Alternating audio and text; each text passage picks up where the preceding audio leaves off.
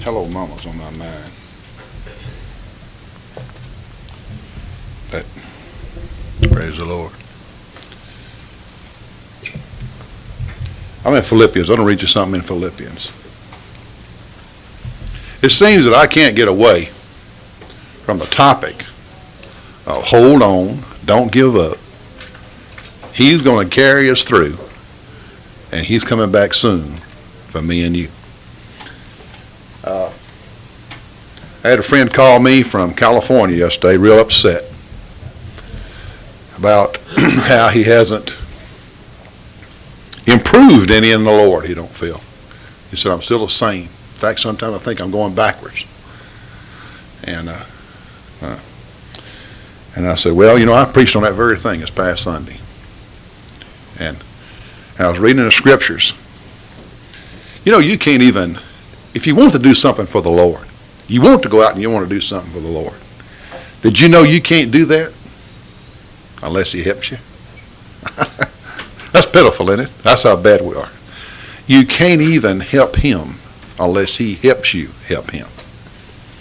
And then sometimes we have enough audacity to think that we actually did it ourselves. You know what I mean? That, hey, man, we're cool, you know. I'm really good, you know. There's about four people except the Lord this week, you know what I mean? And I'm the one that done the singing or I'm the one that done the preaching. Man, when you do that, you are going backwards. You can't even help him unless he helps us help him. And let me read you a scripture here in Philippians, the third chapter. you know the Bible says that he's coming back for us and we're going to be changed in a moment, a twinkling of an eye. Now that's quick. Going to be changed in a moment, in a twinkling of an eye. And we're going on to be with him. Now, if we're saved, which we're saved by grace, and now I believe the Lord was talking about Peter, James, John, Paul, all of us if we were living, if they had been living when Christ comes, there would have been change in a moment, in a twinkling of an eye. This body would be. It's not about the most righteous. What does what does say? The Bible says it says our righteousness is as filthy rags before the Lord. Now listen to this. in the third chapter of Philippians, verse 20. Let's start with 20. I want to read two. Third chapter of Philippians, 20th verse. For our conversation is in heaven, from whence also we took for the Savior, the Lord Jesus Christ. Now listen to this one. Who shall change our vile body, that it may be fashioned like unto his glorious body according to the working whereby he is able even to subdue all things unto himself. Our vile body. He knows what we're made out of, and that's dirt. And that's where we're going back to. When you're doing something for the Lord, it is through his strength that this is done, and through his knowledge and through his wisdom that this is done. You're only a vessel a willing vessel. And that's all he asks for is a willing vessel. And he'll do the rest. He'll do the rest. Now you're saved, but I'm telling you, your strength and your goodness come through Jesus Christ. And it's vile. Your body is still vile. I believe he's talking to people who are saved right here. You're saved. Billy Graham's body is vile. But it's going to be changed in a moment, in the twinkling of an eye, to like Christ, glorious body. You say, well, what are you saying then? I'm saying if you mess up, God will forgive you. He knows. He'll forgive you. And don't quit. Keep on keeping on. Say, Lord, Paul, what did Paul say? He said he was quick to repent. That means he messed up. He said, I strive towards the high calling, right? He hadn't reached it, and I'll tell you what, you ain't ever going to reach perfectness. You're not. And I'll tell you this, and I say it often, the closer you get to him, the further away from him you're going to realize you are. You will never be satisfied with the work that you do here. What I mean by that, can you do things now Remember some things you did a couple of years ago or a year ago you can't do now? Because God has told you that I don't want you to do that no more. Are you dissatisfied with your temper? Are you dissatisfied with the way you do certain things? That's the Lord talking to you. He's saying, now, son, I've t- told you about that. And you say, I know, Lord, I'm, I'm working on it. He said, well, you got to get better than that now. Now listen, you people that don't know the Lord, if you think that you're supposed to judge Christ by us, don't. Don't. Don't look at me. And don't look at anybody you know that's saved as the uh, one that you go by. Because if you do, you're going to be in big trouble. I'm telling you. I didn't look at nobody and say, hey, man, I'm going to model my life after him. Whoa, man. You know, some sin is not obvious. Some sin is, but some sin is not obvious. Have you ever looked at an old saint and said, man, I don't see anything wrong with them? Well, I guarantee you there's plenty. There's plenty wrong with them. If there wasn't something wrong with them, they'd have been like Enoch, could have been taken away. He was closer to heaven he was earth, but God took him. There's something that they're trying to work on in their life. Like temper. Now, that's obvious. It's easy to see somebody lose their temper. And it's easy to see some people gossip. But the lust of the flesh is not easy to see. A man can lust for a woman in church, and you can't see it. That's sin. But you can't see certain things like that. But certain things are obvious. So what I'm saying is don't think this saint here is greater than this other saint. The only great one is Jesus Christ. The only hope they have is in Christ Jesus, that he is going to hold us and keep us until he comes again.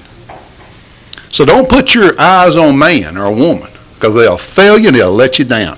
And you'll say, well, if that's a Christian, I don't need it. Have you ever thought that or said that? That's because you're looking at man. Jesus is the one. And I can't explain it to you either, what he does. I've been saved 15 years. And I was in sin 35. You say, you mean you don't sin now? Yep. But you see, I got an advocate with the Father.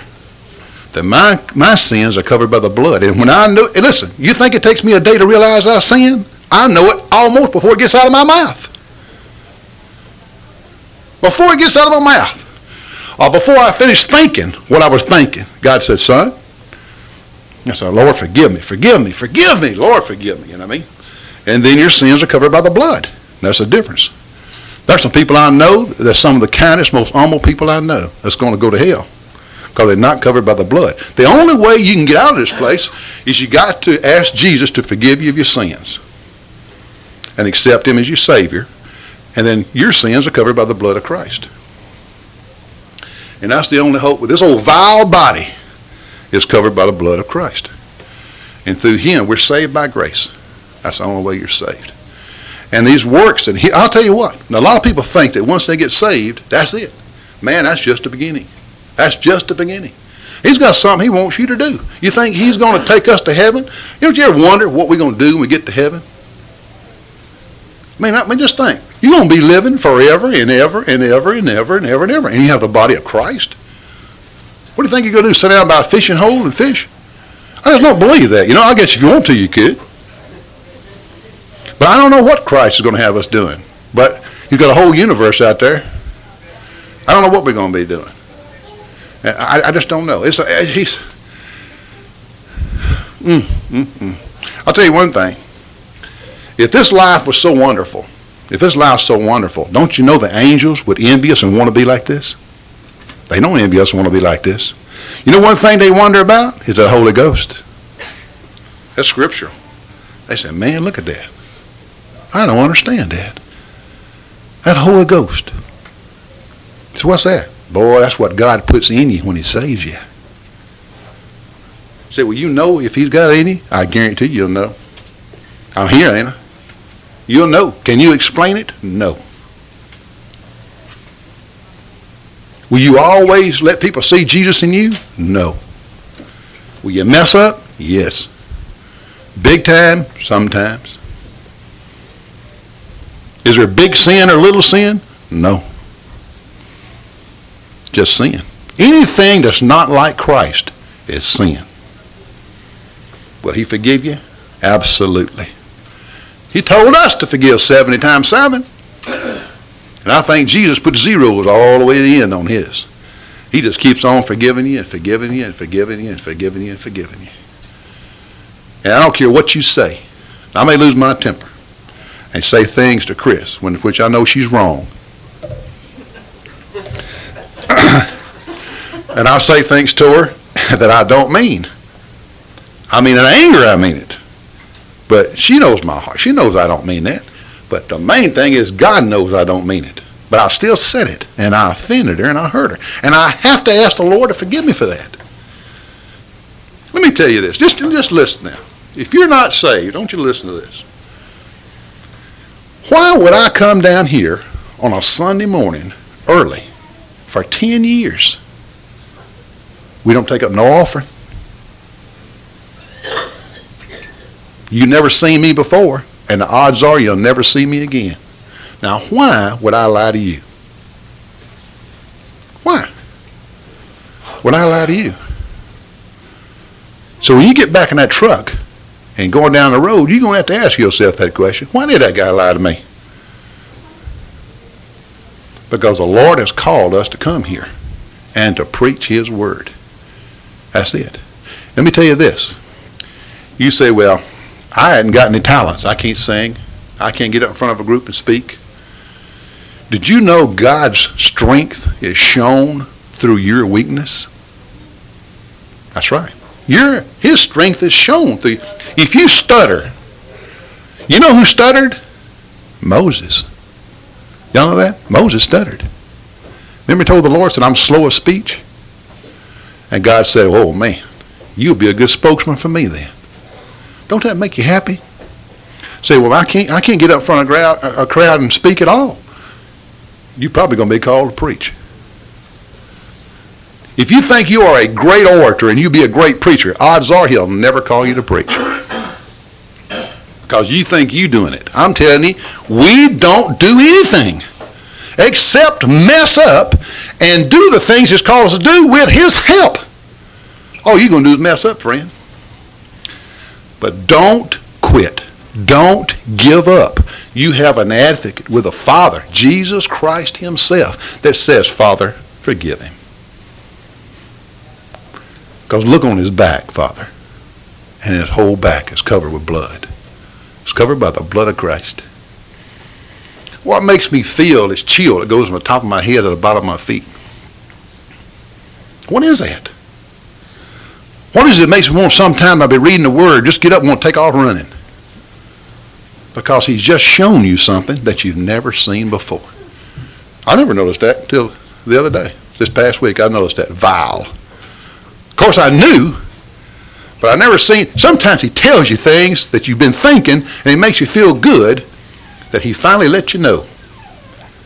You know what makes a Christian feel good? Nothing makes a Christian feel better than a pat on the back from the Lord that maybe he's doing a little bit right. Nothing makes me feel better. Woo! I get happy. I get happy. Somebody said, well, I just don't believe that, Bob. I said, well, why ain't I went back then? I know what it's like. I got saved when I was 35. I spent four years in the Navy. I know what all the bars and honky tonks are in Japan, Korea, California. I know them all. Dance hall. I've been all those places. Gavel, shot pool, all that stuff. And bars. Ain't nothing wrong with shooting pool, but you know, you know the nightlife I'm talking about. I've been there. Now, if that nightlife's so wonderful, and it's right, why ain't I gone back? And I'll tell you one thing. If you ever get saved, God ever change. If you get saved, God will change you. You don't give up nothing. You, some people, my my sister told me, she says, son, I'd, I'd accept the Lord if it wasn't for giving up my wine and my cigarettes. Some people think, now, I, now that's what my sister said. I didn't say that. My sister said that. I said, Joyce, what kind of cigarettes do you smoke and what brand of wine do you drink? I'll send them to you every month. All I want you to do is every time the church doors are open, you be there. And I said, you got free cigarettes and free wine. For as long as you live from me. But all I want you to do is when the church doors are open, you be there. Don't give up nothing. You, you don't give up nothing. You receive. You say, well, listen, you can't uh, uh, uh, drink and go to bars and all that. If you've got that light inside you called the Holy Spirit, the guiding light, no, you can't. You know why? Because you don't want to. If you accept Jesus as your Savior and you still want to go to those bars and you feel no condemnation by going, go. Go. Go. I'm telling you. You do whatever you want to that you can. Now, I'm going to tell you something, friend. When God saves you, however he does it, I don't know. He puts this little light inside you and tells you, don't do that. Don't do that. And you know what you won't? You won't. But until you're saved, you have no guiding light. But I've got one. And he don't spend no long time telling you no either. You ask him if you want to do something. You say, Lord, can I do that? He say, you know. And you do. He don't say yeah. He don't say no. He say, you know. Because I put a light inside you that's your guiding light that will tell you right from wrong. He's wonderful. Now, I can't explain it to you, but it's there. It's there. Let God correct you. Man, I've heard preachers get up there and preach that you're going to hell if you smoke. I, I don't know that. But I know one thing. If God tells you to quit smoking, you'll quit. If my wife told me to quit smoking years ago, I would probably double the amount I smoked. And if, and if a pastor tells me to do something, I might make me mad. But if God tells you to do something, it won't make you mad. It'll convict you and you'll do it. He says, taste me and see that I'm good. That's right. Taste me and see that I'm good. Trust me. And he'll never let you down, friend. I want to do this song, Chris, called Hello Mama. I'm going to do this song. You know, there can be no greater treasure than to have a praying mother. I had a friend whose mother always prayed for him, but I must confess to you that I thought his condition was hopeless. But late one night, this dear mother answered the telephone, and a voice on the other end said, Hello, Mama. I just called to tell you that all those tears you shed for me, Mama, they were not in vain. They were not Thank you, Jesus. But Mama, something happened tonight. Something happened. Tonight, while traveling down country